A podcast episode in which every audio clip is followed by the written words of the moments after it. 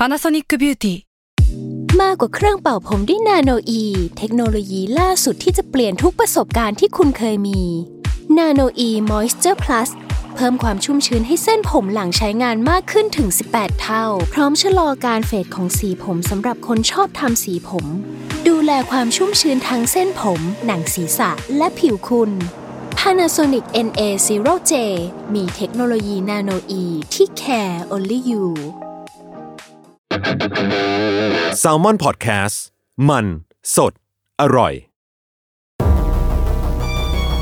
ทฤษฎีสมคบคิดเรื่องลึกลับ สัตว์ประหลาดฆาตกรรม ความลี้ลับที่หาสาเหตุไม่ได้ เรื่องเล่าจากเคสจริงที่น่ากลัวกว่าฟิกชั่น สวัสดีครับ ผมยศมันประพงศ์ผมธัญวัฒน์อิพุดม นี่คือรายการ Untitled Case สวัสดีครับ ยินดีต้อนรับสู่รายการ Untitled Case ตอนที่ 160 ครับผม ครับ สวัสดีครับ แหม่ไม่ได้อัดกับไม่ได้กลับมาอัดนาน เพราะว่าพี่ทันหายไปหายไปไหนมาสิบปีสิบปีแล้วเหรอ ใช่ผมไปร่ำเรียนวิชามาครับ ได้อะไรมาบ้างครับเนี่ยได้หมายถึงในกระเป๋าของคนที่นู่นน่ะได้อะไรมาบ้าง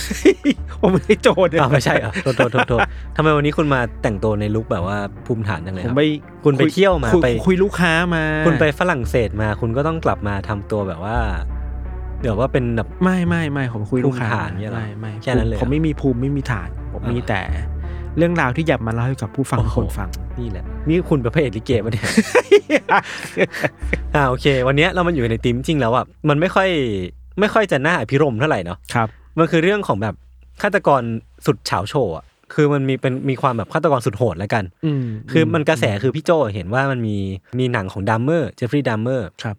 แล้วก็รู้สึกว่าเออมันมีเคสประมาณนี้เยอะที่อืมฆาตกรโหดมากๆ แล้วก็ถูกนำไปทำเป็นหนังอืมซึ่ง วันนี้เราก็จะโฟกัสกันที่ความโหดของฆาตกรต่อเนื่องเลยแหละที่อืมอืมที่รู้สึกว่าบางทีมันก็เกินเกินขอบเขตความเข้าใจของเราไปมากมายพอพอตัวเลยอะใช่กับเป็นคดีที่พาเราไปเจอ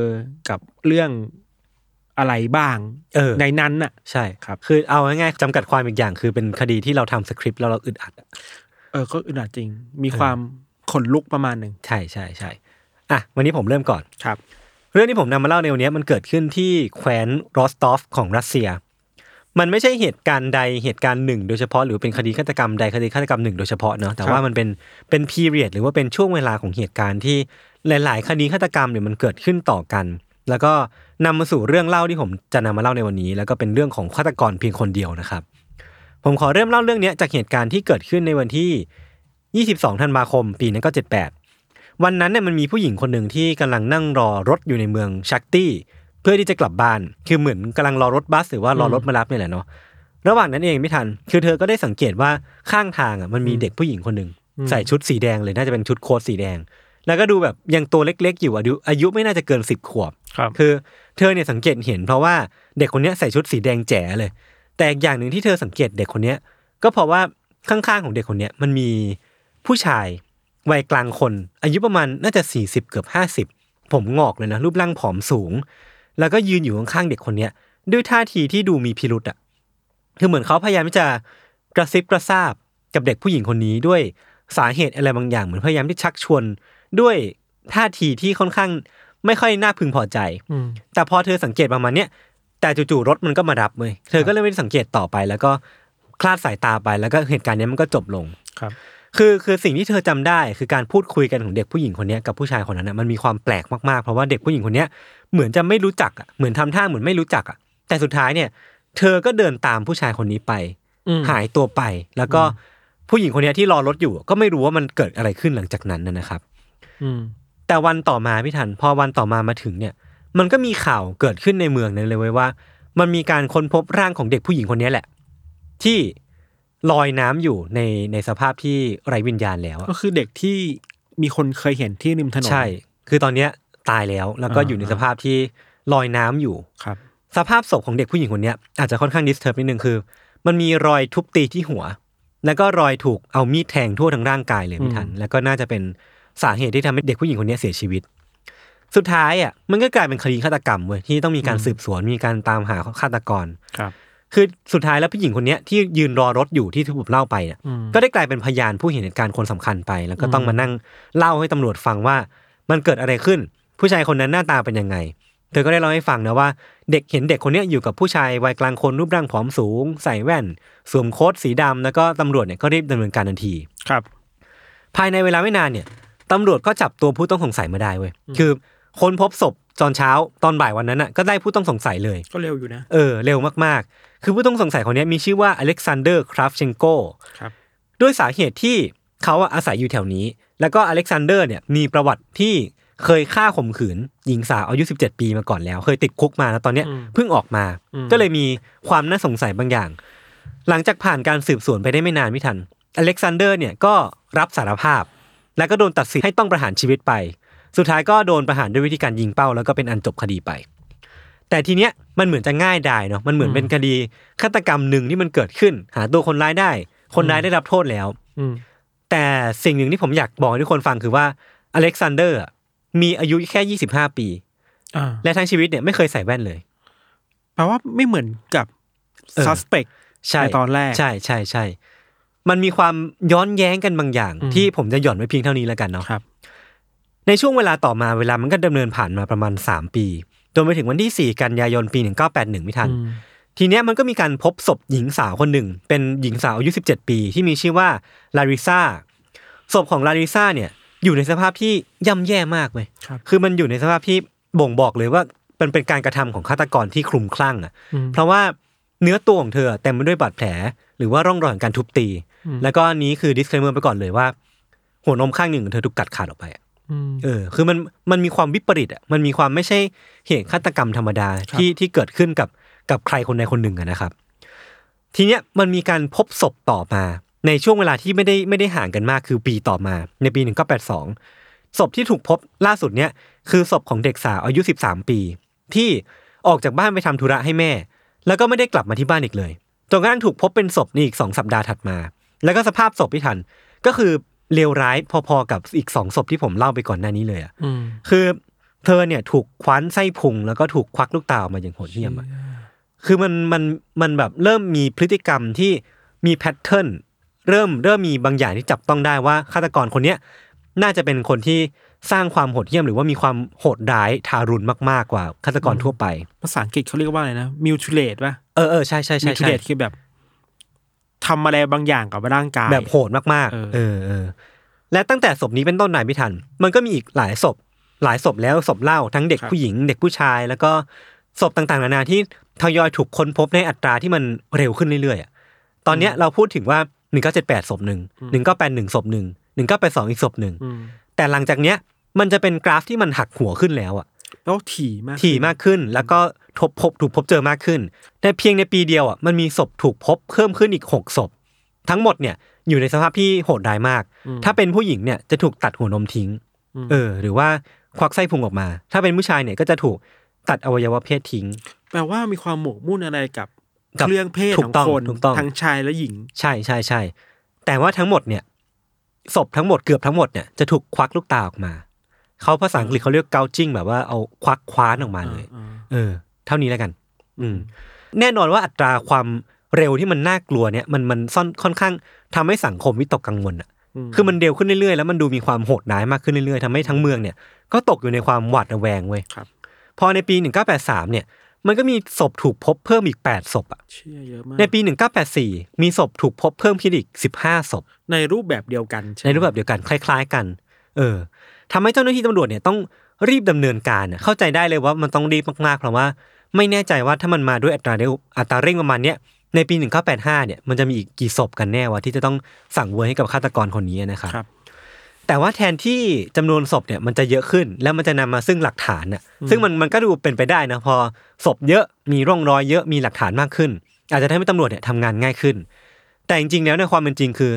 ตำรวจอะทำงานยากขึ้นมากเว้ยอืมเพราะว่ามันไม่มีแพทเทิร์นอะไรเลยสำหรับเหตุฆาตกรรมเนี่ย คือพูดง่ายๆคือจากจากการเลือกเหยื่อ ถ้าสมมติว่าเป็นฆาตกรต่อเนื่องทั่วไป ก็คงจะเลือกเหยื่อที่เป็นอะสมมติเป็นเป็นเด็กผู้ชายอืมอายุเท่านี้อืมก็คงจะไม่ได้ฉีกเท่านี้มาก แต่ว่าฆาตกรคนเนี้ยเลือกเหยื่อตั้งแต่อายุ 8 ปีถึง 44 ปี แล้วก็มีทั้งผู้ชายผู้หญิง ไม่ได้มี pattern ที่ชัดเจนว่าต้องเป็นผมบลอนด์ต้องเป็นเด็กชาตินี้หรือว่าอะไรเลย คือมันแบบ random มากๆอะ แล้วมันก็สื่อให้เห็นว่า เออฆาตกรคนเนี้ยน่าจะมีไม่ได้มีวิธีการเลือกเหยื่อที่ชัดเจน เพียงแต่ว่ามีวิธีการการกระทำกับเหยื่อที่ชัดเจนเท่านั้นเองว่า จะต้องมีความโหดร้ายแล้วก็ mutilate อย่างที่พี่ธัญพูดเลยอืมพวกเขาก็เลยตั้งชื่อฆาตกรต่อเนื่องคนนี้ว่า The Forest Strip Killer เพราะว่าเขามักจะก่อเหตุในป่า แล้วก็ทิ้งร่องรอยเอาไว้ทิ้งศพเอาไว้ หรือว่าอีกชื่อหนึ่งคือ Rostov Ripper ก็คือผู้ฉีกถึงแห่ง Rostov เพราะว่าเป็นแคว้นที่มันเกิดขึ้นทั้งหมดเนี่ยนะครับครับแล้วก็ทำการโปรไฟลิงฆาตกรต่อเนื่องคนนี้เอาไว้ว่าเป็นผู้ชายวัย 45-50 ปี ที่อย่างที่พี่ธันพูดเลยว่า น่าจะมีปัญหาสมรรถภาพทางเพศ หรือมีปัญหาสุขภาพทางเพศเนี่ยแหละ แล้วก็จะมีปมในวัยเด็ก แล้วก็มี พฤติกรรมที่น่าจะชอบความรุนแรงกับศพอะอืมแล้วก็มีอารมณ์ทางเพศกับการทำร้ายหรือว่าทรมานผู้อื่นครับก็น่าจะเป็นเป็นนิสัยที่เรามักจะพบเห็นได้บ่อยในฆาตกรต่อเนื่อง แต่ว่าเพียงแต่ว่าคนเนี้ยมีความสุดโต่งมากกว่าฆาตกรคนอื่นเท่านั้นเอง แล้วก็จากโปรไฟล์ที่ถูกตั้งเอาไว้เนี่ย พวกเขาก็เริ่มลงมือสืบสวนครับรวบรวมหลักฐานแข่งกับเวลาที่จำนวนเหยื่อเนี่ยมันก็มากขึ้นเรื่อยๆ แล้วก็แบบมีนับวันมีแต่จะพบศพเรื่อยๆเรื่อยๆเลยก็เลยกลายเป็นว่าต้องแข่งกับเวลาประมาณหนึ่ง จนเวลาเนี่ยมันดำเนินมาถึงปี 1990 ไม่ทันครับ คือช่วงเวลาที่หายไปอะถ้าสมมุติว่าเราวัดกันตามอัตราความคืบหน้าของคดีอืมเป็นฝั่งของตำรวจเนาะอืมกับอัตราการเสียชีวิตของเหยื่ออืมคือเรียกได้ว่าฆาตกรคนเนี้ย ไม่ว่าเขาจะเป็นใครอะอืมแต่เขาเอาชนะฝั่งตำรวจได้อย่างเด็ดขาดเลยอะเพราะว่าถ้าเทียบกันแล้วอะมีคนเสียชีวิตเยอะขึ้นมากแบบหลายสิบชีวิตอืมแต่ฝั่งฝั่งความคืบหน้าของตำรวจแทบจะไม่มีอะไรเกิดขึ้นเลย คือไม่มีผู้ไม่มีตัวผู้ต้องสงสัยไม่มีเบาะแสที่ สามารถสาวไปสู่อะไรได้เลยอะคือมันก็กลายเป็นว่ามันยิ่งทำให้คดีเนี้ยมันมันน่ากังวลมากๆ จนมาถึงจุดเปลี่ยนหนึ่งที่ทันที่ตำรวจเนี่ยเจ้าหน้าที่ตำรวจที่ดูแลคดีเนี้ยเขาเริ่มตั้งข้อสังเกตไว้ยว่าเหยื่อจำนวนมากของฆาตกรคนเนี้ยถูกพบในละแวกสถานีรถไฟของแคว้นรอสตอฟหมดเลยอืมนั่นแปลว่าจุดที่ฆาตกรคนเนี้ยเลือกเหยื่อ มันน่าจะเกี่ยวข้องกับสถานีรถไฟอืมหรือว่าใช้การเดินทางของรถไฟเนี่ยเป็นหลักในการก่อเหตุ เลือกเหยื่อจากคนแถวๆนั้น ใช่ แล้วก็เป็นเป็นเป็นพาหนะที่เขาใช้ในการเดินทางจริงครับๆทำให้ตำรวจเนี่ยเริ่มตีวงแคบลงมาแล้วก็ออกอุบายเพื่อตามหาฆาตกรคนนี้ขึ้นมาอืมวิธีที่พวกเขาทำเนี่ยน่าสนใจมากคือเขาเนี่ยจะส่งเจ้าหน้าที่ตำรวจเนี่ยจำนวนมากเลยนะเป็นกองทัพเลยนะไปลาดตระเวนอยู่แถวสถานีใหญ่ที่เป็นเป็นหัวเมืองอย่างเช่น หัวลำโพงสุขุมวิทอะไรพวกนี้เนาะแล้วก็เพื่อหลอกล่อให้ฆาตกรเนี่ยไปอยู่ไปเลือกก่อเหตุที่สถานีเล็ก ๆ แทนอะ อ่าฮะเออ แล้วที่สถานีเล็ก ๆ เนี่ยเขาก็จะส่งพวกตำรวจนอกเครื่องแบบอะไปเฝ้าเอาไว้ คือเหมือนเป็นการตีวงแคบ หลอกล่อให้ฆาตกรเนี่ย ไปก่อเหตุที่สถานีเล็ก ๆ เพื่อ เพื่อที่จะจำกัดวง แล้วก็รู้สึกว่าทำให้มันสืบสวนง่ายขึ้น หรือว่าหาตัวผู้ต้องสงสัยได้ง่ายขึ้น ลดความรุนแรง ใช่ใช่ใช่ใช่ คือมันเป็นปฏิบัติการที่เล่นกับความอดทนเว้ยคือเขาก็ส่งแบบตำตำรวจลาดตระเวนไปอยู่หลายวันมากๆเป็นอาทิตย์อาทิตย์เลยอะแล้วก็วันแล้ววันเล่าที่เจ้าหน้าที่ตำรวจเนี่ยต้องคอยเฝ้าจับตามองคนที่มีพิรุษดูมีท่าทีว่าน่าจะมีความแปลกๆบางอย่าง แบบเฝ้าเป็นทั้งวันเลยอะอืมจนในที่สุดในวันที่ 6 พฤศจิกายน พวกเขาก็พบกับผู้ต้องสงสัยคนหนึ่งเข้า ในพื้นที่ที่เขาพบเนี่ยมันเป็นสถานีเล็ก ๆ ที่ชื่อว่าดอนเลโคส มันมีตำรวจนอกเครื่องแบบที่เฝ้าอยู่ แล้วก็เห็นชายกลางคนคนหนึ่งเดินออกมาจากป่าเว้ยครับคือเดินออกมาด้วย ด้วยท่าทีที่เหน็ดเหนื่อย แล้วก็เนื้อตัวสกปรกแล้วก็แบบมุ่งตรงไปที่บ่อน้ำเพื่อล้างเช็ดตัวเอาน้ำเอาน้ำมาล้างหน้าล้างตาอะไรเงี้ยครับ แล้วก็พอเขาเดินมาใกล้สถานีมากขึ้นเนี่ย เจ้าหน้าที่ก็พบว่าที่เสื้อผ้าของผู้ชายคนเนี้ยมันมีเศษดิน มันมีใบไม้ติดอยู่อืมแล้วก็ที่บริเวณแก้มเนี่ย มีสีแดงๆติดอยู่ม คือเรียกได้ว่ามันไม่ใช่ ไม่ใช่รูปพรรณสันฐานของคนทั่วไปอะครับมีพิรุธบางอย่างที่ตำรวจเนี่ยก็สงสัยว่าผู้ชายคนเนี้ยเข้าไปทำอะไรในป่า ก็เลยเรียกไปคุยก็เดินเข้าไปคุยว่าเฮ้ยคุณไปทำอะไรมา แล้วก็เข้าไปสอบถามพูดคุยขอรายละเอียด เก็บข้อมูลกลับมาว่าเขาชื่ออะไร คือปรากฏว่าชายคนเนี้ยก็บอกว่าตัวเองเนี่ย ชื่อว่าอันเดรชิคาติโลครับ มันเป็นการพูดคุยที่เป็นการสอบถาม ถามชื่อ ถามโปรไฟล์ขอเอกสารนั่นนี่แต่ก็ ไม่ได้มีอะไรไปมากกว่านั้นเว้ยเพราะว่ามันไม่ได้มีหลักฐานน่ะว่าชายคนนี้น่าจะมีพิรุธมากกว่านี้ จะไม่มีไม่สามารถคืบหน้าไปมากกว่านี้แล้วก็เลยต้องปล่อยตัวกลับไป แล้วก็จบวันไป จุดเปลี่ยนของเรื่องเนี้ยมาถึงอีกอย่างหนึ่งคือว่า ในวันที่ 13 พฤศจิกายน ในปี 1990 เนี่ยมีศพหญิงสาวคนหนึ่งถูกพบที่บริเวณไม่ไกลจากสถานีดอนเลโคส ที่ผมได้เล่าไปเมื่อกี้อืมทำให้เจ้าหน้าที่เนี่ยต้องไปค้นดูว่าในช่วงเวลาใกล้ๆกันเนี้ยในช่วงเวลาที่ผ่านมาเนี้ยอืมมีผู้ต้องสงสัยคนไหนบ้างไหมที่ผ่านเข้ามาในในรายชื่อของตำรวจ ปรากฏว่าชื่ออันเดรชิคาติโลเนี่ยที่ผมได้พูดไปเมื่อกี้คือหนึ่งในชื่อของผู้ต้องสงสัยที่ที่ดูน่าสนใจอืม ทำให้โปรไฟล์ของเขาเนี่ยโดดเด่นขึ้นมามากกว่าชื่อคนอื่นดูมีความเป็นไปได้ใช่มากใช่กว่าคนอื่นๆสาเหตุหนึ่งคือว่าด้วยด้วยความพิรุธบางอย่างของเขาด้วยครับอีกสาเหตุหนึ่งเนี่ยคือว่าชื่อของอันเดรชิกาติโลเนี่ยอืมมันดันเคยไปปรากฏตัวอยู่ในชื่อของผู้ต้องสงสัยในคดีรอสตอฟ Ripper อ่าสองครั้งด้วยกันน่ะหรือไม่ซึ่งอาจจะมากกว่านั้นน่ะซึ่งไม่น่าใช่เรื่องบังเอิญแล้วแหละไม่น่าใช่เรื่องบังเอิญใช่อ่าอย่างที่พี่ธัญพูดเลยอ่าครั้งแรกเนี่ยคือในปี 1978 แล้วก็ในปี 1984 เดี๋ยวผมจะวกกลับมาอีกรอบหนึ่งว่า ทำไมมันถึงมีมีชื่อของเขาอยู่ในในคดีนี้ได้นะครับ ซึ่งอย่างที่พี่ธันพูดเลยว่า การที่ชื่อของคนคนหนึ่งอะ มันปรากฏตัวในฐานะผู้ต้องสงสัยหลายครั้งในคดีเดียวอะอืมมันมันไม่น่าใช่แล้วเปล่าวะอืมทำให้เจ้าหน้าที่ตำรวจเนี่ยต้องเฝ้าจับตามองชายคนเนี้ยเป็นพิเศษ แล้วก็ติดตามพฤติกรรมของเขาอย่างใกล้ชิดในช่วงเวลาใกล้ๆนี้อืมจนสุดท้ายเนี่ยในวันที่ 20 พฤศจิกายนตำรวจเนี่ยก็ได้ตามอันเดรออกจากบ้านไปโดยที่อันเดรเนี่ยไม่รู้ตัวครับแล้วก็พบว่าอันเดรเนี่ย มีพฤติกรรมแปลกๆ คือเขาอะมักจะเดินเข้าไปหาเด็กหลายต่อหลายคนในในในในเส้นทางที่เขาเดินไปอะอืมแล้วพอเข้าไปอะเขาก็เหมือนจะไปพูดคุยอะไรบางอย่างด้วยอะอืมเหมือนพยายามชักชวนเด็กเหล่าเนี้ยให้เดินตามเขาไปอืมเพียงแต่ว่าเด็กเหล่านี้ไม่ได้เล่นด้วย แต่เขาก็ยังไม่ลดละเนาะคือเดินไปหาเด็กคนนี้อะไม่ work ก็เดินไปหาเด็กคนนี้ แล้วก็เดินเดินขึ้นรถไฟไปเดินขึ้นนั่นนี่ไปสุดท้ายก็เดินเข้าร้านกาแฟไป แล้วก็ยังมีท่าทีว่าจะไปคุยกับเด็กคนนั้นคนนี้อยู่อะครับ ตำรวจก็เลยรู้สึกว่าอะไม่ได้การแล้วกูต้องบุกเข้าไปชาร์จแล้วรู้สึกว่าน่าจะต้องเข้าไปจับเข้ามาเพื่อทำการสอบสวนบางอย่าง เพราะว่าพฤติกรรมของเขาเนี่ยมันมีพิรุษจริง ๆ สุดท้ายเนี่ยเขาก็จับกลุ่มตัวอันเดรชิกาติโลมาในฐานะผู้ต้องสงสัยอืมแต่ว่าด้วยหลักฐานเพียงแค่เนี้ยด้วยพฤติกรรมที่มันมีพิรุธด้วยอะไรต่างๆนานาเนี่ยมันก็มันยังไม่ได้มีอะไรที่มันทีเด็ดหรือว่ามัดตัวเขาได้อืมทำให้อันเดรเนี่ยก็ไม่ได้ยอมรับสารภาพ แล้วก็ปฏิเสธแบบหัวเด็ดตีนขาดเลยว่า เขาไม่ได้มีส่วนเกี่ยวข้องอะไรกับคดีรอสตอฟเลย คือเขาไม่รู้ด้วยซ้ำว่ามันเกิดอะไรขึ้นพวกคุณเนี่ยจับผิดคนแล้ว แม้ว่ามันจะมีหลักฐานหลายอย่างที่มันคัดง้างกับสิ่งที่เขาพูดก็ตามเนาะว่าอืมคือจากศพล่าสุดที่มีการค้นพบอะบริเวณฟันอะมันมีรอยเลือด แล้วก็มีเศษชิ้นเนื้อของฆาตกรอยู่อืมแล้วก็ที่ที่นิ้วของอันเดรเนี่ยมันก็มีแผลโดนกัดจริงอืมๆ เออแต่ว่าหลักฐานเพียงเท่าเนี้ยมันก็ไม่ได้ทำให้อันเดรเนี่ยรับสารภาพเพราะเขารู้สึกว่าอืมมันอาจจะไม่ได้มัดตัวเขาได้ เขาก็เลยดื้อดึงปฏิเสธหัวแข็งแต่ว่าสุดท้ายแล้วเนี่ยอืมมันก็มีเหตุที่เขาเนี่ยต้องไปคุยกับนักจิตบำบัดคนหนึ่งอืมเพื่อทำการพูดคุยแล้วก็หว่านล้อมอะให้อังเดรเนี่ยสารภาพออกมาให้ได้ครับ มันเป็น session ที่ไม่มีใครรู้ว่ามันเกิดอะไรขึ้นข้างในนั่นเนาะอืมแต่เวลาเนี่ยมันผ่านไปสองชั่วโมง สุดท้ายเนี่ย อันเดรก็รับสารภาพว่าเขาเนี่ยแหละคือ Rostov Ripper จริงอ่าๆ เออ และเขาเนี่ยพูดง่ายๆคือเขายอมรับแล้วว่าเขาเนี่ยแหละ คือคนที่ลงมือฆ่าคน คว้านลูกตาคนควักควักไส้พุงคนแล้วก็ฆ่าเหยื่อไปมากกว่าห้าสิบคนแล้วอะว่าแรงจูงใจคืออะไร เออ คือการสารภาพเนี้ยมันทำให้เราได้รู้จักกับความโหดร้ายของเขามากขึ้นอืมและแน่นอนแน่นอนว่าเราได้รู้จักกับชีวิตของฆาตกรคนนี้มากขึ้นอืมซึ่งเดี๋ยวผมจะค่อยๆ เล่าให้ฟังแล้วกันเนาะครับอันเดรชิกาติโลเนี่ยเกิดในปี 1936 พี่ทัน คือเขาเนี่ยเกิดมาในครอบครัวของลูก คือเป็นลูกชาวนาที่ค่อนข้างยากจนอะ แล้วก็ไม่ได้มีอันจะกินต้องอดอดๆอยากๆต้องพบเจอกับความอดอยากตั้งแต่ยังเด็กอืมแล้วก็มันมีปมในใจของเขาอันหนึ่งที่เขาเนี่ยเคยเล่าให้ตำรวจฟังว่า ตอนเขาอายุได้ห้าขวบอะ คุณแม่ของเขาเดินมาพูดกับเขาว่า เออเนี่ยเขาเคยมีพี่ชายนะ แต่ว่าพี่ชายเขาเนี่ยน่าจะแท้งก่อนกำหนด แล้วก็ออกมาเป็นเป็นตัวอ่อนที่ยังไม่ไม่มีชีวิตอะ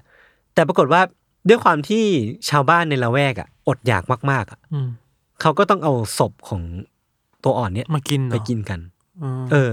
คือมันอาจจะไม่ไม่ใช่เรื่องราวอะไรที่มันเกี่ยวข้องกับชีวิตของอันเดรแบบตรงไปตรงมาเนาะอืมแต่ผมก็เชื่อว่ามันน่าจะส่งอิมแพ t อะไรมีบางอย่างผลกระทบบางอย่างจิตใจกับจิตใจของเด็กคนนั้นนะครับ อืม พอตัดภาพมาที่โรงเรียนเนี่ย อันเดรก็โดนบูลลี่ตั้งแต่เด็ก ด้วยสาเหตุที่คุณพ่อของเขาเนี่ยเคยถูกพวกนาซีจับตัวไปเป็นเฉลย คือเหมือนโดนล้อเรื่องเนี้ย คือผมก็ไม่แน่ใจว่าล้อกันด้วยสาเหตุอะไรนะแต่ว่าการที่เขาโดนล้อเนี่ยคือเขาเข้ากับเพื่อนไม่ได้ ไม่มีเพื่อนที่สังคม ไม่มีเพื่อนที่โรงเรียน แล้วก็กลับไปที่ครอบครัวก็น่าจะไม่มีความอบอุ่นสักเท่าไหร่ มันไม่ได้ส่งผลแค่สังคมเพื่อนเว้ยครับด้วยความที่เขาเป็นคนขี้อายอะทำให้เขาเองก็มีปัญหาในการเข้าหาเพศตรงข้ามด้วยเช่นเดียวกัน ก็คือไม่มีทั้งเพื่อนเพศเดียวกัน แล้วก็ไม่มีเพื่อนเพศตรงข้ามด้วย แต่ทีเนี้ย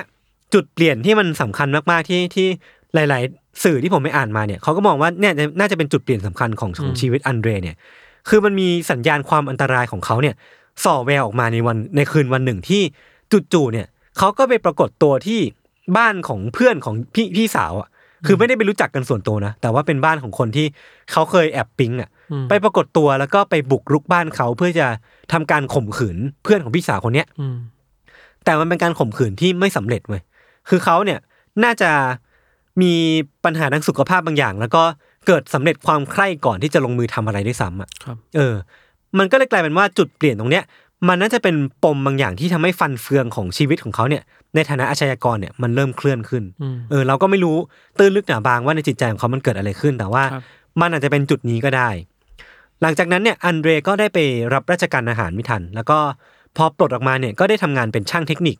เป็นตอนนั้นเองที่เขาเริ่มมีแฟนแล้ว แล้วก็มีความสัมพันธ์ทางเพศขึ้นครับ เป็นตอนนั้นเองที่เขาได้รู้ว่าเขาเนี่ยมีปัญหาเรื่องการแข็งตัวของอวัยวะเพศอืมแต่สุดท้ายเนี่ยเขาก็ได้พบเจอกับภรรยาที่มีลูกด้วยกันสองคน แล้วก็เริ่มผันตัวเองไปเป็นครูอืมช่วงเวลาที่เป็นครูเนี่ยแหละ ที่พฤติกรรมของของอันเดรเนี่ยมันเริ่มอันตรายอีกแล้ว เป็นอีกระดับหนึ่งคือเขาเนี่ยมีประวัติว่าเคยลวนลามนักเรียน จนถูกไล่ออกจากโรงเรียนหนึ่ง แล้วก็ไปเข้าอีกโรงเรียนหนึ่ง แล้วก็ไปลวนลามนักเรียนอีก จนถูกไล่ออกมา คือชีวิตของเขาเนี่ยมันก็พลิกผันมากๆเว้ยคือ มันไม่มีอะไรเป็นชิ้นเป็นอัน แล้วก็รู้สึกว่ามันค่อนข้างเป็นกราฟที่ค่อนข้างดิ่งลงครับจนในปี 1978 เนี่ย อะไรก็ไม่รู้ดนใจให้อันเดรเนี่ย ไปซื้อบ้านร้างแห่งหนึ่งในเมืองชักตี้อืมเพื่อใช้มันเป็นรังลับที่เขาจะชักชวนคนมาที่เนี่ย เพื่อมีเพศสัมพันธ์กันและแลกเปลี่ยนกับเงินตราไปอืม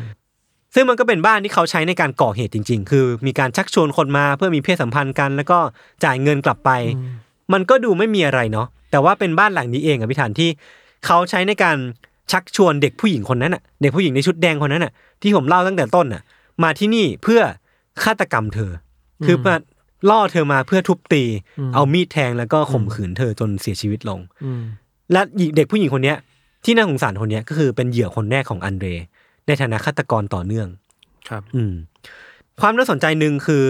ในคดีฆาตกรรมแรกนี้ไม่ทัน ตัวอันเดรเองเนี่ยก็ตกเป็นผู้ต้องสงสัยด้วยเว้ยเพราะว่ารอยเลือดที่หน้าบ้านของเขา แล้วก็รูปพรรณสันฐานของเขาอะที่มันตรงกับสิ่งที่พยานคนนั้นอะเห็นอะอืมคือใส่แว่นผอมสูงผมงอก แล้วก็เป็นคนที่อายุไล่เลี่ยกับที่เขาบอกมา แต่สุดท้ายเนี่ย ไอ้ความสงสัยเนี่ยมันดันไม่เกิดอะไร เพราะว่าอเล็กซานเดอร์ที่เป็นผู้ต้องสงสัยคนแรกอะดันรับสารภาพไปอืมตำรวจก็เลยไม่ได้ push ต่อว่าอันเดรเนี่ยน่าจะเป็นผู้ต้องสงสัยจริงๆนะไม่ได้เป็นน่าจะเป็นฆาตกรตัวจริงนะ คือคดีมันก็จบลงแค่นั้น แล้วก็อเล็กซานเดอร์เนี่ยก็ถูกประหารชีวิตไป มันก็เลยมีไม่ได้มีความคืบหน้าต่อไปว่าอันเดรเนี่ยที่มีความเป็นไปได้มากกว่าที่จะเป็นฆาตกรเนี่ยอืมมีพฤติกรรมอะไรต่อไป คือมันก็จบลงแค่นั้น น่าคิดเหมือนกันนะว่า ถ้าตอนนั้นน่ะ ตำรวจเนี่ยสืบสวนอันเดรต่อ แปลว่าหลายสิบชีวิตที่อันเดรจะฆ่าหลังจากนั้นน่ะมันอาจจะอาจจะไม่ต้องเสียชีวิตก็ได้ อาจจะป้องกันเหตุอาจจะเออในอนาคตอาจจะป้องกันได้เหตุที่มันเกิดขึ้นทีหลังก็ได้ครับ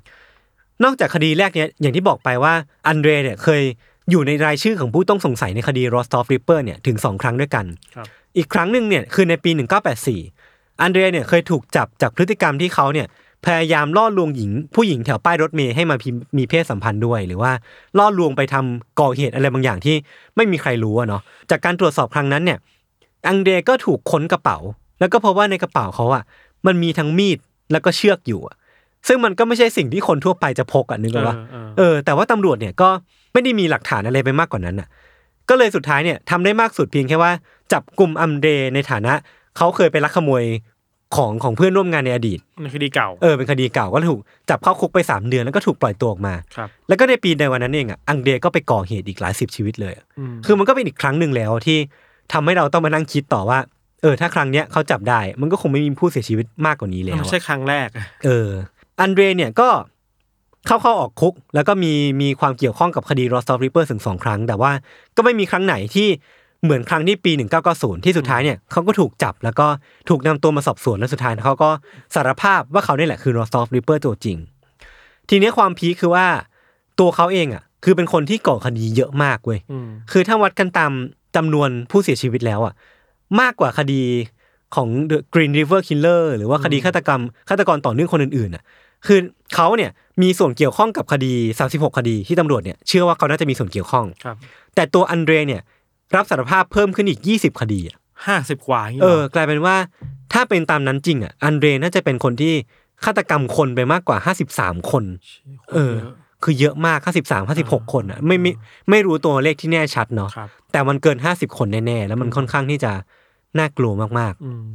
ๆ การไต่สวนเนี่ยมันก็เริ่มต้นขึ้นในปี 1992 คือมันมันมันก็มีดีเทลอีกเยอะมากที่ผมอาจจะขอตัดไปเนาะคือมันมีเป็นการไต่สวนที่ค่อนข้างวุ่นวายมากๆ มีทั้งการทะเลาะเบาะแว้งการยั่วล้อของอันเดร การกลับกรอกของอันเดร แล้วก็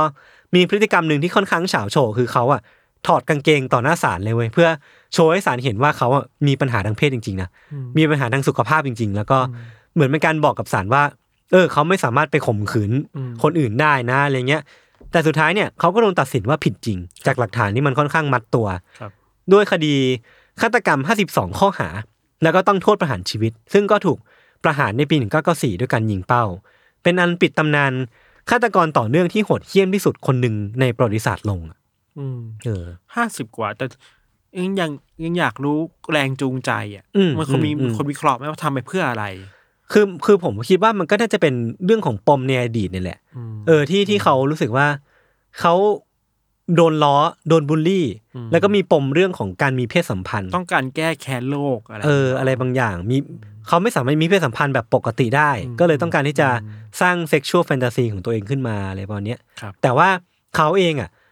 ไม่สามารถถึงจุดสุดยอดได้ ถ้าไม่ได้ทำร้ายคนอื่นอะอ่าอันนี้อันนี้มันเหมือนมีอาการแบบนี้อยู่นะเออเออเออมันมันมันน่าจะเป็นอะไรประมาณนี้แหละที่ทำให้อันเดรเนี่ยก่อเหตุเยอะขนาดนี้จริงๆอืมแต่ส่วนหนึ่งที่ผมคิดว่าเขาก่อเหตุได้เยอะขนาดเนี้ย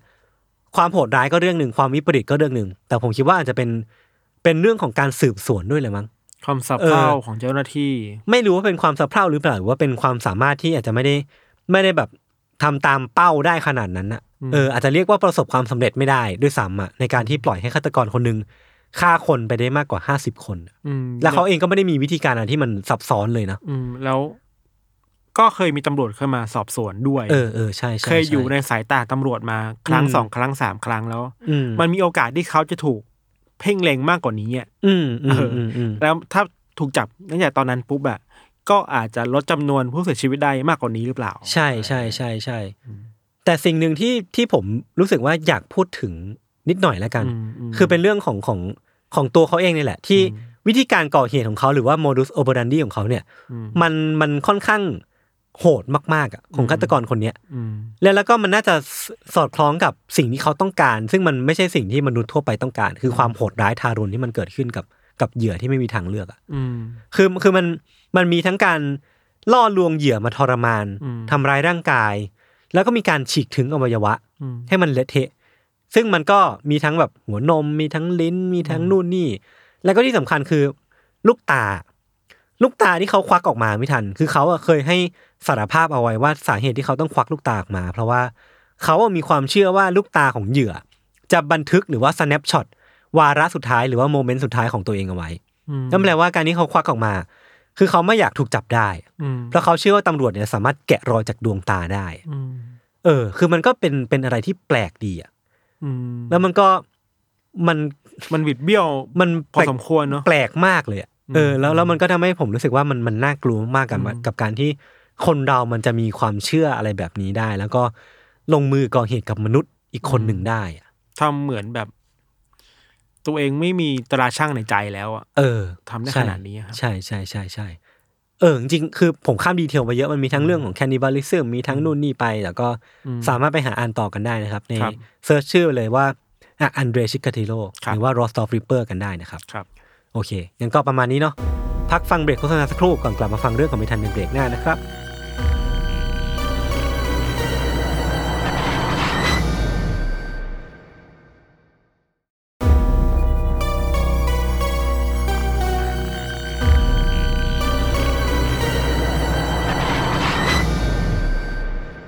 ครับเรื่องของเราเนี่ยก็จะมาพูดถึงคดีฆาตกรรมต่อเนื่องที่ก็ ขนลุกประมาณอืมหนึ่งแล้วก็ค่อนข้างน่ากลัวที่สุดในอิตาลีครับอืมไม่ค่อยได้พูดถึงอิตาลีเท่าไหร่เออเนอะแทบจะไม่ค่อยพูดถึง น้อยมากหรือครั้งแรกด้วยซ้ำไปที่พูดถึงเอออิตาลีอะย้อนกลับไปในช่วงต้นเดือนมิถุนาปีหนึ่งเก้าแปดหนึ่งยศครับเอ้ยขอยศก็ประมาณใกล้นี้ๆกัป่ะนหนึ่งเก้าแปดแปดหนึ่งแปดสองแปดสามอะไรอย่างงี้เนาะตำรวจในเมืองฟลอเรนซ์ครับเขาก็ได้รับแจ้งจากชาวบ้านว่าเฮ้ยมันมีเหตุฆาตกรรมเกิดขึ้นในบริเวณที่เป็นแบบ หุบเขาทางตอนใต้ของฟลอเรนซ์ครับครับ มันเป็นเมืองเล็กๆ แล้วก็มันเป็นจุดที่อยู่บริเวณเขาเรียกว่าอะไรหุบเขาอะออืมอืมแล้วก็มีแบบที่รกร้างเยอะอะไรเงี้ยครับ พอตำรวจไปถึงที่เกิดเหตุนะครับ ก็พบว่ามีรถยนต์คันหนึ่งจอดทิ้งอยู่เนาะอืมแล้วในรถอะตรงคนขับอะหลังพวงมาลัยเนี่ย ก็มีร่างของชายคนหนึ่งเขาชื่อว่าจิโอนี่ฟอกกี้ครับวัยสามสิบปี สภาพคือถูกยิงเข้าที่กลางหน้าผากอืม แล้วตรงเบอกข้างๆเนี่ย มันมีรอยเลือดอยู่ อืมมันแปลว่าข้างๆเนี่ย ก็จะน่าจะมีเหยื่ออีกหนึ่งคน อืมแต่ว่าตำรวจก็ไม่รู้ว่าอยู่ไหนก็เลยลองเดินออกไปดูอะครับ เพราะว่าในบริเวณพงหญ้าที่ห่างจากรถไปไม่ไกลมากอะยศ ตรงนั้นก็มีศพของผู้หญิงคนหนึ่งอยู่ เธอชื่อว่าคาเมล่าเดนุชชีครับ คุณคาเมล่าเนี่ยครับ ก็มีร่องรอยของการถูกยิงด้วยเหมือนกัน ส่วน detail หลังจากนี้ค่อนข้างน่ากลัวคือว่าอืมสิ่งที่แตกต่างไปจากศพของผู้ชายที่อยู่บนรถคือว่า เธอถูกลากออกมาจากรถอะ เข้าใจว่าถูกยิงแล้วเสียชีวิตบนรถแล้วถูกลากออกมา แล้วก็มาวางไว้ข้างนอกใช่ไหมครับ แล้วร่างกายของเธอคือว่าบริเวณอวัยวะเพศอะ ถูกตัดทิ้งไปอะอืมเนื้อบริเวณนั้นถูกตัดทิ้งออกไป เหมือนกับว่าคนร้ายตั้งใจเอาเนื้อบริเวณเนี้ยเป็นโทรฟี่อะไรบางอย่าง หรือทำเพื่อพิธีกรรมอะไรบางอย่างให้กับตัวเองครับอืม พอตำรวจสืบหาข้อมูลเพิ่มเติมก็พบว่าทั้งสองคนเนะครับที่ผู้เสียชีวิตเนี่ยก็เป็นคู่รักกัน แล้วก็อาศัยอยู่ในเมืองนี้แหละ เข้าใจว่าทั้งคู่ก็ขับรถมาสวีทกันบริเวณนี้อะเป็นเรื่องปกติของคนในยุคนั้นนะครับครับ แล้วคนร้ายก็น่าจะเดินเข้ามาบุกยิงทั้งสองคนในตอนกลางคืนใช่ไหมแล้วคนร้ายก็น่าจะบุกเข้ามายิงทั้งสองคนในตอนกลางคืนเนาะก่อนจะนำศพของผู้หญิงเนี่ยไปวางทิ้งไว้ที่ข้างทางแล้วก็ เข้าใจว่าไปทำพิธีอะไรบางอย่างตรงนั้นนะครับอืมอืม ขณะที่ในจุดเกิดเหตุเนี่ยตำรวจไม่พบร่องรอยอะไรสัมพันธ์เกี่ยวกับคนร้ายเลยเว้ยอืมไม่มีลายนิ้วมือใด ๆ ไม่มีเส้นผมทิ้งไว้ไม่มีอะไรเลยอืมพอเรื่องนี้กลายเป็นข่าวในเมืองครับ ก็มีนักข่าวคนหนึ่งเป็นชาวอิตาลีเนาะชื่อว่าคุณมาริโอสเปซี่มาริโอเนี่ยค่อนข้างให้ความสนใจกับคดีนี้มากเว้ยอืมเพราะว่าเขาจำได้ว่าเมื่อประมาณเจ็ดปีที่แล้วอะ ในฟลอเรนซ์เนี่ย มันก็เคยมีเหตุฆาตกรรมคล้ายๆแบบนี้เกิดขึ้นมาก่อน อืม สเปซี่เขียนในรายงานข่าวในหนังสือพิมพ์ว่า ในวันที่ 15 กันยายนปี 1974 คือ 7 ปีที่แล้วก่อนเหตุการณ์นี้เนี่ยครับมีคู่รักคู่หนึ่งครับ ผู้หญิงชื่อว่าเซฟาเนียเพเตนีวัย 18 ปี ผู้ชายชื่อว่าปาสกาลเจนติคอร์วัย 19 ปี ทั้งสองคนเนี่ยก็ in love มาก แล้วก็เพิ่งไปเที่ยวคลับไป discotheque กันมาตอนดึกๆเนาะหลังจากนั้นก็ขับรถมามามีเซ็กซ์กันในบริเวณนี้อะ แถวๆแบบมันเป็นเมืองเล็กๆ ใกล้หุบเขาครับ ชื่อว่าบอโกซาโลเรนโซ ทั้งคู่ก็มีเซ็กกันในรถใช่ปะครับ แล้วก็มีคนร้ายมาบุกยิงเธอจนเสียชีวิตอืมขณะที่ผู้หญิงเนี่ยก็พอเห็นผู้ชายโดนยิงอะผู้หญิงก็วิ่งหนีออกไปข้างนอกอืมคนร้ายก็เดินตามไปยิงเธอจนบาดเจ็บหนักที่ขาอืมก่อนจะใช้มีดแทงเธอถึง97แผลโหส่วนใหญ่ในการแทงเธอเนี่ย คือแทงบริเวณท้องแล้วก็อ่าใกล้ๆกับอวัยวะเพศครับ แล้วก็พอเสียชีวิตแล้วก็ทิ้งสัญลักษณ์อะไรบางอย่างไว้ที่อวัยวะเพศของเธอเราก็ไม่ขอลงดีเทลแล้วกันครับอืมการก่อเหตุแบบเนี้ยมันเหมือนมีการพุ่งเป้าไปที่ผู้หญิงเป็นพิเศษอืมแล้วก็วิธีการเลือกเหยื่อคือเลือกเหยื่อที่มา make love กันบนรถอะในที่เปลี่ยวอะอืมมันก็เป็นจุดที่ทำให้สเปซี่ที่เป็นนักข่าวผมว่าเอ้ยมันน่าจะเป็นคนร้ายคนเดียวกันหรือเปล่า อืมถ้าเป็นอย่างนั้นจริงไหมว่าเฮ้ยเมืองฟลอเรนซ์เรากำลังเผชิญหน้ากับฆาตกรต่อเนื่องที่ยังลอยเนือนอยู่มาละเกือบสิบปีแล้วหรือเปล่านะอ่าอ่า เวลามันก็ผ่านไปถึงวันที่ 23 ตุลาคมปี 1981ยศครับ คนร้ายคนเดิมเนี่ยก็ก่อเหตุอีกครั้งหนึ่งครับ รูปแบบคือคล้ายเดิมเลยครับ คือว่า เลือกเหยื่อที่เป็นคู่รักที่อยู่บนรถยนต์ในที่ลับตาคน เหยื่อผู้ชายชื่อว่าสเตฟาโนบัลดีถูกยิง แล้วก็ร่างนี่ก็ยังอยู่ที่คนขับ ตรงที่หน้าคนขับ ส่วนเหยื่อผู้หญิงเนี่ย ถูกยิงเสียชีวิต แล้วก็ถูกลากลงมาจากรถแล้วก็ ทำสัญลักษณ์แบบเดิมอะคืออืมตัดเนื้อบางส่วนตรงอวัยวะเพศผู้หญิงไปเว้ยเหมือนอืมเก็บเป็น trophy พอมันมีสามคดีแล้วอะอืมตำรวจก็เริ่มมั่นใจแล้วว่า โอเค น่าจะเป็นฆาตกรคนเดียวกัน พิธีการวิธีการแบบเดียวกันนะครับ พอผ่านกรณีนี้ไปเนี่ยตำรวจแล้วก็สื่อมวลชนในฟลอเรนซ์ก็พยายามจะขุดหาข้อมูลเกี่ยวกับคดีนี้ให้ได้มากที่สุดอะยศถึงแม้ว่าคนร้ายจะไม่ได้ทิ้งอัตลักษณ์เช่นลายนิ้วมืออย่างที่เราบอก เส้นผมไม่ได้ทิ้งไว้อืม แต่สิ่งหนึ่งที่ถูกทิ้งไว้ในที่เกิดเหตุเสมอมาคือกระสุนปืนไว้ยอ่าอ่าอาจจะฝังอยู่ในร่างกายคนเวลามันยิงอะอือฮึหรือไม่ก็ตกอยู่ข้างๆศพอะครับ ที่น่าสนใจคือว่าตำรวจเอากระสุนปืนเนี่ย ไปตรวจสอบในห้องแลบในสามคดีที่ผ่านมาหกนัดอะนะแล้วก็รวมถึงคดีแรกที่มันยิงแบบหลายนัดอยู่อะไรเงี้ยอืมพบว่ากระสุนปืนทั้งหมดอะ มันมาจากกระบอกเดียวกันเว้ย น่าจะมาจากกระบอกเดียวกันใช่ไหมเขาบอกว่ายืนยันได้ร้อยเปอร์เซ็นเลยว่าโอ้โหมาจากกระบอกเดียวกันเพราะว่า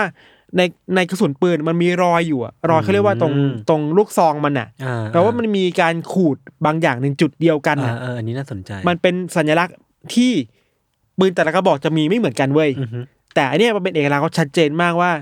มันมาจากกระบอกเดียวกันอืมงั้นอย่างที่ฟันธงได้คือฆาตกรที่ก่อเหตุทั้งหมดเนี้ยน่าจะเป็นคนเดียวกัน ใช่และใช้ปืนกระบอกเดียวกัน และรู้ด้วยว่ามันคือปืนชนิดจุดสองสองคาลิเบอร์ไปนปืนพกที่ครับเป็นชนิดที่หาได้ไม่ยากมากในอิตาลียุคนั้นนะครับอืมอืมนอกจากนี้ครับ ทางเจ้าหน้าที่ก็ได้ตรวจสอบศพผู้หญิงเนาะที่เหมือนถูกทำอะไรมากกว่าผู้ชายอะเขาคิดว่าคนร้ายน่าจะใช้มีดแบบสกูบ้าไนฟ์มีดสำหรับคนที่ไปดำน้ำเอาไว้ตัดเชือกอะอืมมอะไรเงี้ย แล้วก็มีความเห็นที่หลากหลายว่า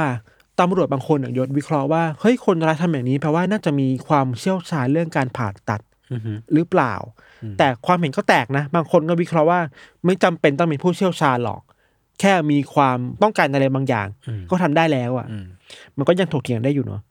ในช่วงที่ตำรวจกับสื่อยังเถียงกันไปเถียงกันมาว่า คนร้ายเป็นยังไง MO เป็นอย่างนี้หมายความว่าอะไรครับฆาตกรก็ไม่หยุดเว้ย เวลาผ่านไปถึงวันที่ 19 มิถุนายนปี 1982 ครับอืมคนร้ายก็ก่อเหตุอีกรอบ เหยื่อคราวนี้ชื่อว่าเปาโลไมนาดีเป็นผู้ชายวัย 22 ปี ครับ ส่วนผู้หญิงชื่อว่าแอนโทเนล่ามายอรินีอืมทั้งคู่เนี่ยเป็นคนรักกัน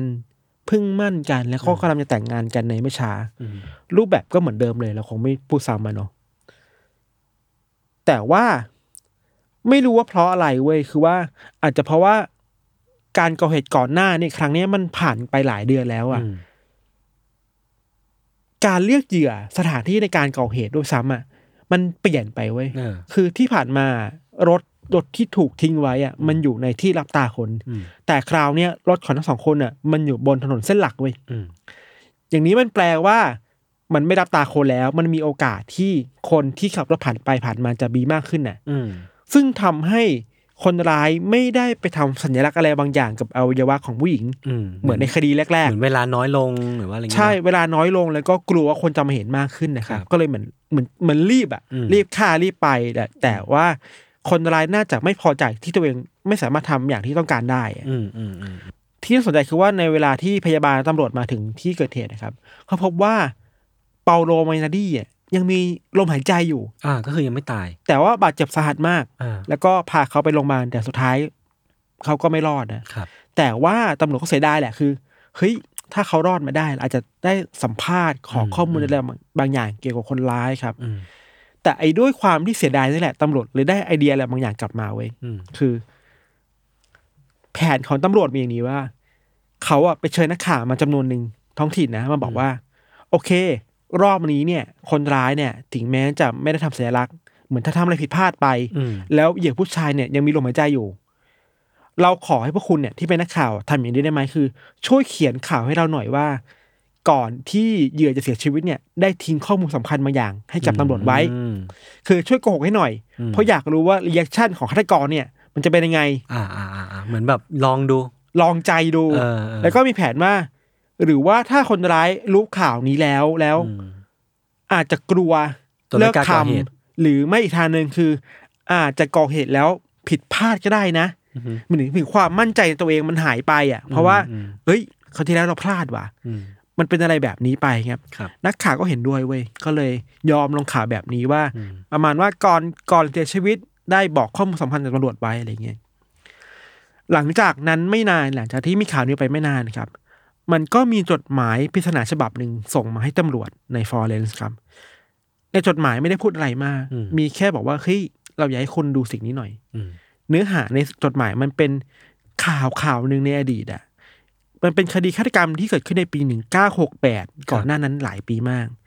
คดีในเวลานั้นเองครับ มันเป็นคดีที่มีชายหญิงคู่หนึ่งถูกฆาตกรรม ถูกยิงด้วยปืนชนิด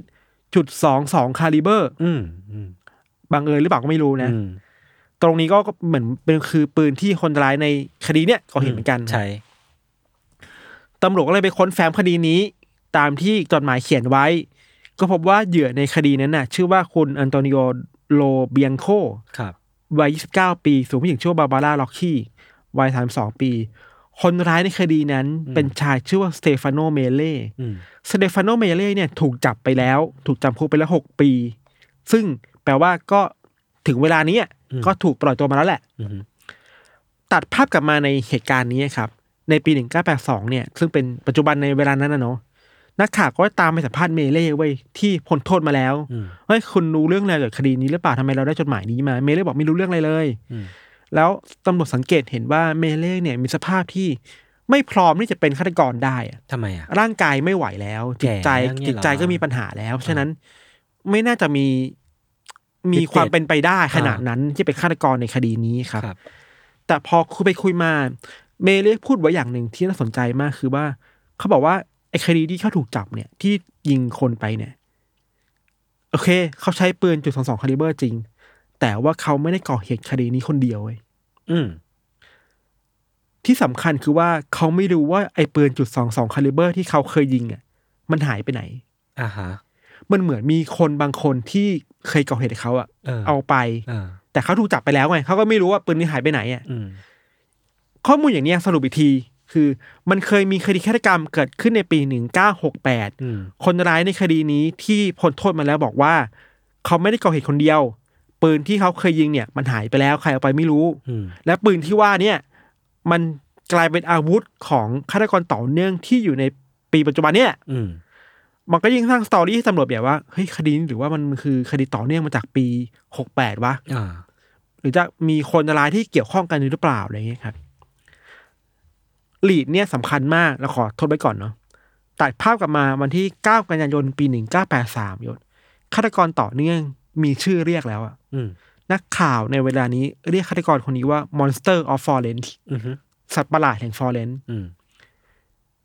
อืม Monster of Florence ก็ก่อเหตุอีกครั้งครับ คราวเนี้ยครับเหยื่อเป็นชายสองคนชื่อว่าวิลเฮมเมเยอร์วัย 24 ปี และเจนรูสไป 24 ปี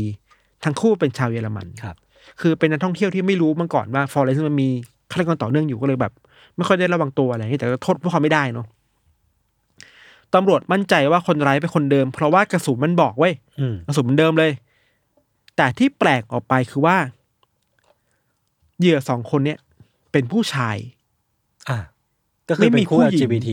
เขาเป็นเกย์อ่า แต่ว่าจาก MO หรือว่าพิธีการฆ่าที่ผ่านมาคืออมเหมือนคนร้ายโฟกัสที่ผู้หญิงเป็นพิเศษ โดยเฉพาะการตัดอวัยวะเพศออกไปอะ แม้ว่าจะเล็งคู่รัก แต่ว่าพุ่งเป้าไว้ที่ผู้หญิงมากหน่อย ใช่ แต่คราวนี้ว่าคราวเนี้ยเออกลับเป็นคู่ที่เป็นเกย์ครับ แต่พอตำรวจมาวิเคราะห์สถานการณ์แล้ว เขาสันนิษฐานว่า คนร้ายน่าจะมองผิดว่า ผู้ชายคนหนึ่งเกย์คนหนึ่งอะอืมเป็นผู้หญิงเว้ยเพราะว่ารู้สาที่เป็นผู้เสียชีวิตอะ มีผมยาวสีบลอนด์อือฮึแล้วเป็นคนตัวเล็กครับเวลามองจากภายนอกในเวลากลางคืนเนี่ย คนร้ายจะคิดได้ว่าอ๋อผู้หญิงหรือเปล่าก็เลยมาก็เลยมาฆ่าอืมแล้วสัญลักษณ์แบบหนึ่งที่ตำรวจเจอในที่เกิดเหตุคือว่า คนร้ายยิงกระสุนใส่รถอะอืมหลายนัดมากเว้ยเหมือนกับว่าระบายอารมณ์ว่าเฮ้ยกูพลาดอะ โกรธโกรธโกรธอะ ระบายอารมณ์ออกมาเล่ามาถึงตรงเนี้ย จำได้ไหมว่าตำรวจให้ให้สื่ออะอืมเขียนอะไรบางอย่างออกไป เพื่ออยากรู้ reaction คนร้ายอะอืมแปลว่าเฮ้ยหรือว่าแผนของตำรวจมันมันสำเร็จวะอืมคือคนร้ายมีความปั่นป่วนอะไรบางอย่างเออเกิดขึ้นหรือเปล่า เริ่มร้อนรน เริ่มแบบก่อเหตุผิดพลาด ใช่ ขณะเดียวกันก็แปลว่าคนร้ายไม่สามารถเอา trophy อะอืมการตัดชิ้นเนื้อกลับไปได้แล้วนะอืมแต่ว่าในขณะเดียวกันยศมันก็มองอีกได้ว่า อะ ตำรวจสามารถปั่นป่วนใจคนร้ายได้แต่ว่า เฮ้ย แต่ว่าไอ้ความระบายอารมณ์อะมันอืมแปลว่าคนร้ายพร้อมจะทำอะไรที่มันน่ากลัวขึ้นหรือเปล่าใช่ใช่อันนี้คือสิ่งที่ผมคิดตอนตอนที่ ตอนที่ได้ยินว่าตำรวจเนี่ยจะยั่วล้ออะเออผมรู้สึกว่ามันเป็นดาบสองคมนะคือเราใช่ไม่รู้ว่าการยั่วให้ฆาตกรโมโหอะมันจะนำไปสู่อะไรบ้างอะใช่ แล้วสิ่งนี้มันก็เกิดขึ้นจริงๆยศครับในวันที่ 29 กรกฎาคมปี 1984 ครับอืมคนร้ายก็ได้ลงมือฆ่าเหยื่ออีกสองราย คราวนี้ชื่อว่าคลาวดิโอสเตฟานัชชีอืมเป็นนักเรียนกฎหมายวัย21 ปี และผู้หญิงชื่อว่าเปียกิลดารอนตินีเป็นเชียร์ลีดเดอร์วัย18 ปี ครั้งนี้คนร้ายก็ก่อเหตุแบบที่ตัวเองต้องการได้ คือก็ฆ่าผู้ชายใช่ปะไม่ทำอะไรผู้ชาย แล้วดังศพผู้หญิงไปข้างทาง ตัดเอาชิ้นเนื้อไปโดยที่ต้องการตรงอวัยวะเพศไปอืมแต่ไม่ได้หยุดแค่นั้นน่ะ คราวนี้คนร้ายได้เอามีดตัดชิ้นเนื้อตรงหน้าอกชายผู้หญิงไปด้วยอะครับโทรฟี่มันเพิ่มขึ้นอะมันไม่ได้มีแค่เนื้อบริเวณอวัยวะเพศมัน แต่มันคือหน้าอกแล้วอะอืมกลายเป็นว่าคนร้ายเริ่มบ้าเลือดมากขึ้นเรื่อยๆใช้คำนี้ก็ได้นะบ้าเลือดมากขึ้นอะอืมขณะที่ตำรวจก็ไม่สามารถทำอะไรกันได้สักทีหนึ่งเว้ยเวลาผ่านไปถึงเดือนกันยายนปีหนึ่งเก้าแปดห้า ก็ก่อเหตุอีกแล้วคนร้ายครับ คราวเนี้ยเหยื่อชื่อว่าชอนมิเชล คราวเวชีแล้วผู้หญิงชื่อว่านาดีนมาริออตอืมซึ่งคนร้ายก็ได้ตัดเนื้อตรงส่วนหน้าอกซ้ายของคุณนาดีนออกไปด้วยเหมือนกัน มันยังทำมากกว่านั้นน่ากลัวขึ้นคือว่า หลังจากที่คนร้ายทำเห็นเหตุการณ์นี้ไปครับ ในอีกไม่กี่วันต่อมาครับ คนร้ายก็ได้ส่งจดหมายฉบับหนึ่งไปหาอายการผู้หญิงคนหนึ่งที่ดูแลคดีนี้อยู่ครับ ในวันที่ผู้หญิงคนนี้ครับอายการได้เปิดจดหมายออกมาพบว่าในจดหมายเนี่ยมันมีกระดาษทิชชู่อยู่ พอคลี่กระดาษออกมา เธอถึงกับกรีดร้องเพราะว่า ในนั้นมันคือเนื้อชิ้นส่วนหน้าอกอะอ่าอ่าที่เขคนร้ายมตัดมาจากเหยื่อส่งมาให้อายการดูอะอ่าแล้วคนร้ายรู้ด้วยว่าอายการคนนี้กำลังดูดูคดีนี้อยู่และเป็นผู้หญิงอะอือฮึแปลว่ามันต้องการสื่อสารอะไรบางอย่างออกมาว่า ฉันไม่ยอมแกนะเป็นสารอะไรบางอย่าง ใช่มันมันโหดร้ายขึ้นทุกวันอะครับไอพฤติกรรมที่มันดูน่ากลัวมากขึ้นนะครับอืมแล้วคนก็ดูแบบกลัวมากขึ้นเนาะ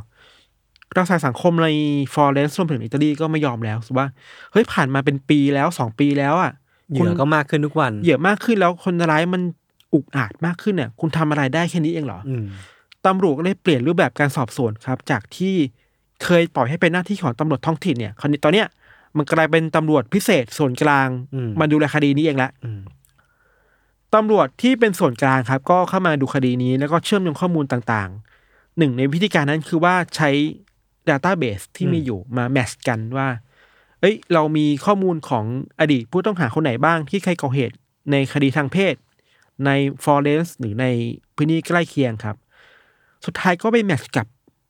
ผู้ชายคนหนึ่ง ชื่อว่าเปียโตพัชเชียนีครับพัชเชียนีเนี่ยเคยมี ประวัติไม่ดีในการก่อเหตุอาชญากรรมทางเพศมาก่อนกับคนในครอบครัวครับ แถมยังมีข้อมูลเรื่องที่อยู่อาศัยบางบางเวลาที่ดันไปอยู่อาศัยในใกล้ๆกับจุดเกิดเหตุในบางคดีอะอืมก็เอ้ย มีทั้งพฤติกรรมในอดีต และก็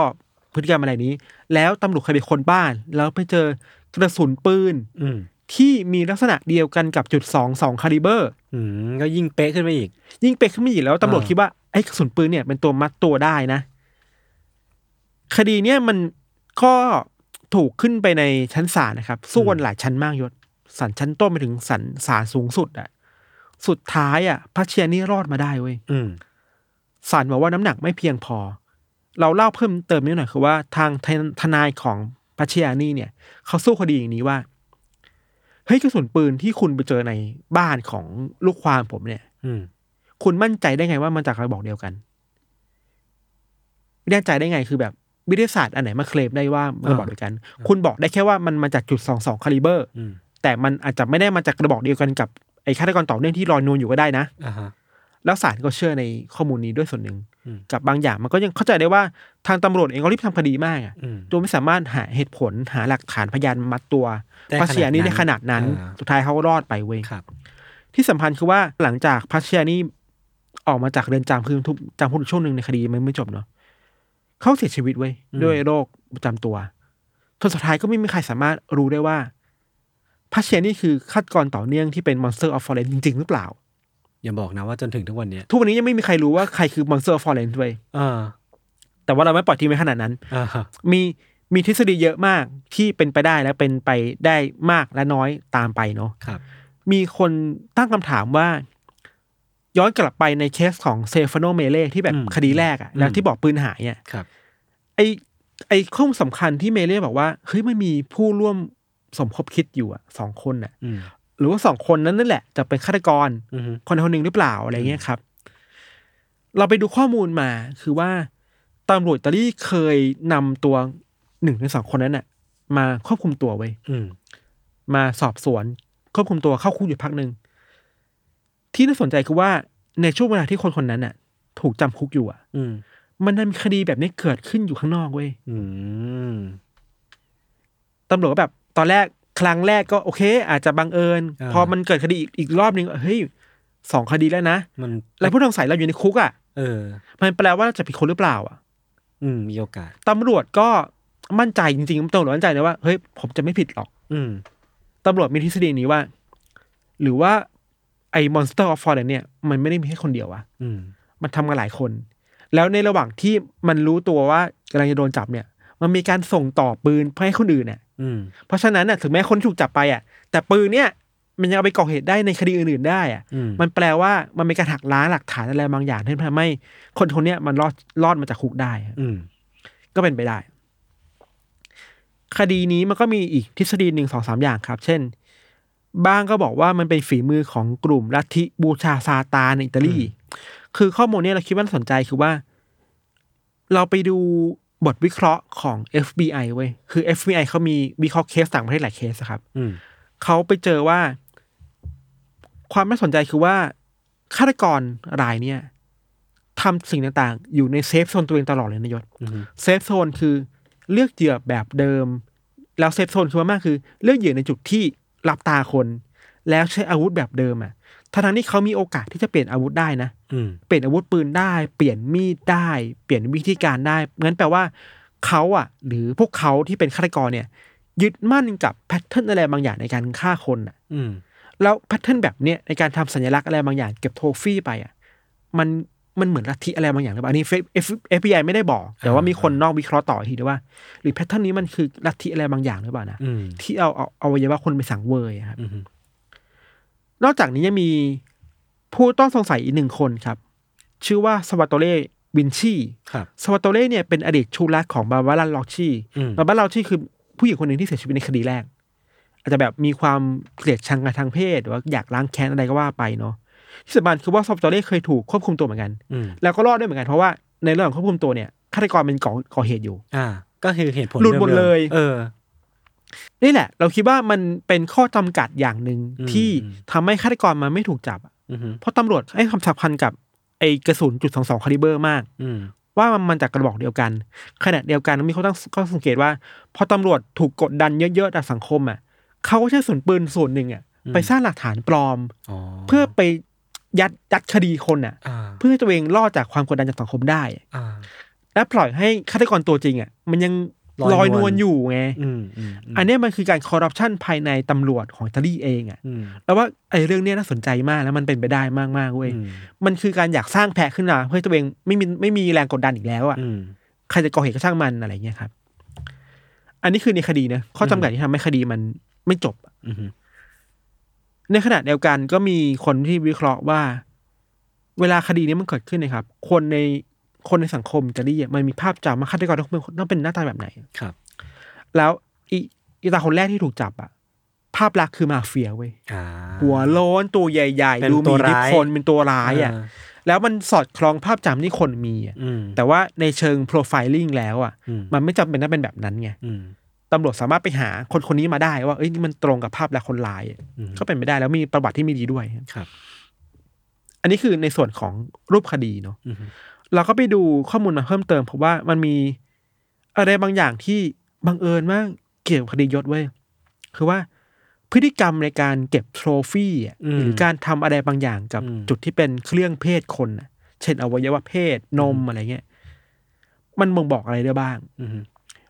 มมันมีบทวิเคราะห์ทางจิตวิทยามันมีอดีต FBI เข้ามาวิเคราะห์ให้ครับ เราอ่านจากเว็บไซต์ของ ABC เนาะก็ของ NBC ครับ NBC รายงานอย่างนี้ว่า มันมีความต้องการที่จะทำอะไรบางอย่างกับเครื่องเพศคน เพราะว่าสองอย่างอย่างแรกคือ คนร้ายอาจจะมีปัญหาด้านสมรรถภาพทางเพศอะเออเออเออก็คล้าย ๆ กัน พอมีปัญหาด้านสมรรถภาพทางเพศปุ๊บ ก็เลยอยากจะทำให้ทุกคนอื่นเป็นเหมือนตัวเองอะอื มมันคือการโปรเจกต์ตัวเองใส่กับเหยื่อตัวเองอะอืมอืมมอันนี้ก็เป็นไปได้อีกอย่างหนึ่งคือว่า มันคือความต้องการระบายความโกรธแค้นกับเพศตรงข้ามอะครับอืมอาจจะมีปมในใจว่าในอดีตจะปมีมในอดีตประสบการณ์ที่ไม่อ่าดีกับแม่ครับกับคนรักเก่าหรือว่าผู้หญิงอื่นๆน่ะอืมแล้วมาระบายกับผู้หญิงคนอื่นๆแทนอะไรเงี้ยอืมมันก็คือความความเปราะบางของฆาตกรที่เป็นเพศชาย อีกด้านหนึ่งอะอืมคือในด้านหนึ่งเราดูว่าเป็นคนคนที่ดูป่าเถื่อนดูแบบไร้อารยธรรมอะแต่ลึกๆมันเปราะบางไงอืมมันมันอ่อนไหวมากกับเรื่องเพศอะเราจะต้องมาฆ่าคนอะอีกอย่างหนึ่งคือว่า ไอ้วิธีการที่คนร้ายหรือกลุ่มคนร้ายใช้เรื่องแบบเดิมๆอะครับมีดแบบเดิมปืนแบบเดิม วิธีการยิงผู้ชายก่อนยิงฆ่าผู้หญิงที่หลัง แล้วลากผู้หญิงไปทำพฤติกรรมอะไรบางอย่างเนี่ยอืมมันก็สอดคล้องว่าคนร้ายถ้ายังมีชีวิตอยู่นะ น่าจะเป็นคนที่เคยทำอะไรแบบนี้มาก่อนเนี่ยอืมหมายถึงว่า เคยไปมีเซ็กกับคนอื่นบนรถในที่เปลี่ยวมาก่อนเนี่ยก็คือมันมันเลือกเลือกเหยื่อหรือว่าเลือกเลือกเหตุการณ์ที่มันเฉพาะตัวจงมากเกินไปอะใช่มันเจาะจงมากแล้วมันเซฟมากๆ มันคือเซฟโซนของคนร้ายมากๆ เพราะฉะนั้นตัวเองน่าจะเคยทำแบบนี้มาก่อนก็ได้อืมเพราะฉะนั้นถ้าในอดีตเราสามารถเข้าไปสืบสวนในคนกลุ่ม บางกลุ่มที่มันแบบทำอะไรแบบเนี้ยครับ ก็น่าจะเห็นตัวคนร้ายได้หรือเปล่าอืมอืมอันนี้ก็เป็นสิ่งที่คนในอนาคตอนาคตยุคเราอะ ย้อนกลับไปมองเสียดายอะไรเงี้ยครับอืมอืมสุดท้ายก็นั่นแหละครับ ยังไม่มีใครสามารถยืนยันได้ว่า Monster of Forest เป็นใครครับ แต่ก็ อืมสำหรับเราเรารู้สึกว่าเปโตรปาเชียนีเนี่ยอืมก็มีความเป็นไปได้ประมาณหนึ่งอืมเพราะว่าอืมอืมหลังจากที่เขาเสียชีวิตไปแล้วอะมันก็ไม่มีคดีอีกเลยนะอ่า แต่ว่ามันก็พูดได้อีกว่า คนจะได้ใช้จังหวะนี้แหละ ในเพื่อการจะป้ายเลิกป้ายความผิดว่านี่ไงพาเชียนี่นี่แหละคือคนร้าย อืม ฉันจะได้วางมือได้อย่างแท้แต่ผจริมงว่าอะไม่ใช่อะคือถ้าผมว่ามันไม่ใช่วิสัยของฆาตกรต่อเนื่องเนาะอืม เออคือเขาไม่หยุดหรอกเอาจริงอะมันอืมไม่มีอะไรทำให้เขาหยุดได้ ถ้าเขาแบบอืมเป็นคนแบบไซโคพาธหรือว่าเป็นแบบมีใช่ อาการทางจิตอะเราว่ามันมีหลายเหตุการณ์ที่ทำให้คนร้ายอาจจะหยุดได้ด้วยความที่เห็นว่าตำรวจมันเอาจริงมากขึ้น อืม กลัวมากขึ้นอย่างหนึ่งคือ คดีเนี้ยมันสิบปีอะยศ มันฆ่าต่อเนื่องมันฆ่าแล้วหยุดฆ่าถึงสิบปีอะอืมสิบปีที่ผ่านมา อาจจะแก่แล้วก็ได้นะอืมอารมณ์เหมือน BTK killer อะอืมคือแบบหยุดไปนานแก่แล้วอะมีลูกมีเมียแล้ว หรือไม่ก็ตายแล้วก็ได้อะอืมหรือไม่ก็อาจจะเหมือนกับคดีเก่าๆที่เราเคยเล่าว่า มีความเป็นไปได้ว่าฆาตกรต่อเนื่องในคดีนี้ อาจจะถูกจับในคดีอื่นเออไปแล้วแล้วก็เหมือนที่พี่ธันเคยเล่าเลยอยู่อยู่ในคุกไปแล้วอะอืมอืมโดยที่เราไม่รู้ว่าอ้าวแล้วคนข้างนอกเป็นไงอืมหายไปได้ไงอะไรเงี้ยครับครับมันมีความเป็นไปได้เยอะที่ทำให้ฆาตกรมัน หยุดกระทำอะอืมรวมๆแล้วมันมีแบบนี้แหละ แก่แล้วอืมเสียชีวิตแล้วถูกจับแล้วหรือไม่ก็อาศัยช่วงที่เรารู้ว่าคดีนี้มันถึงขาลงอะอืมอืมก็หายตัวไปกับไปไปในอากาศไปอะไรเงี้ยครับอืมอืมประมาณนี้ครับผม อะงั้นก็ประมาณนี้เนาะวันนี้ครับ คือคือ อันนี้ก็ต้องต้องขอชี้แจงนิดนึงคือ ผมไม่แน่ใจว่าคนถามทุกคนไปด้วยแล้วกัน ถามพี่ทันด้วยว่าอืมว่าคนฟังอะคาดหวังอะไรจากการเล่าเรื่องฆาตกรต่อเนื่องอืม คือผมรู้สึกว่ามันมันต้องโฟกัสเหมือนกันนะในด้วยความที่อืมรายการเราไม่ได้ไม่ได้ยาวมากอืมคือถ้าสมมติว่าเราจะเล่าเรื่องคดีฆาตกรรมอืมเราจะโฟกัสที่การสืบสวนกันนู่นนี่อืมหรือว่าคนฟังอยากฟังเรื่องของโปรไฟล์ฆาตกรมากกว่ากันอืมเอออมชีวิตส่วนตัวปมหลังหรือว่าชีวิตในวัยเด็กว่าการฟอร์มขึ้นของฆาตกรอะอืมมันน่าสนใจกว่า เราก็จะได้อืมลองปรับสคริปต์ดูเผื่อเผื่อไปในอนาคตนะครับ อืมอะแต่ว่าวันเนี้ยก็แน่นอนว่าเรื่องของทั้งของเรื่องเรื่องของพิธันกับเรื่องของผมเนี่ย ก็เป็นเรื่องราวของฆาตกรต่อเนื่องที่โหดเหี้ยม อืม เออ แล้วมันมันถือว่าเป็นเป็นบาร์ที่สูงสำหรับแม้กระทั่งอืมพวกเราเองอะอืม ก็รู้สึกว่าเออมันเป็นการเล่าที่ค่อนข้างเหน็ดเหนื่อยนะในการเล่าอืมการใช่จินตนาการตามมันมันเป็นเรื่องที่เราก็ไม่ได้อยากจะพูดถึงมันบ่อยๆหรอก แต่คิดว่ามันยังมีความสำคัญในการพูดถึงมันอยู่อะครับ ในแง่เออในในแง่การสอบสวน เรียนรู้การสอบสวนในในแง่รู้ว่า โอเค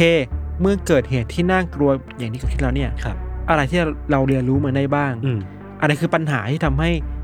ความยุติธรรมที่เหยื่อคงจะได้ มันมาไม่ถึงอะ เออ เออเออซึ่งผมคิดว่ามันก็มันก็เป็นสิ่งที่พี่ทันเน้นย้ำบ่อยเนอะอืมเรื่องของการแบบย้อนดูในอครับดีตแล้วก็ไม่พยายามทำให้มันเกิดขึ้นในอครับนาคตนะครับงั้นวันนี้ก็ประมาณนี้พวกผมสองคนก็ลาไปก่อน ติดตามครับรายการของเราทั้งสองคนได้ทุกช่องทางของสมอดแคสเช่นเคย สวัสดีครัสบวัสดีครับ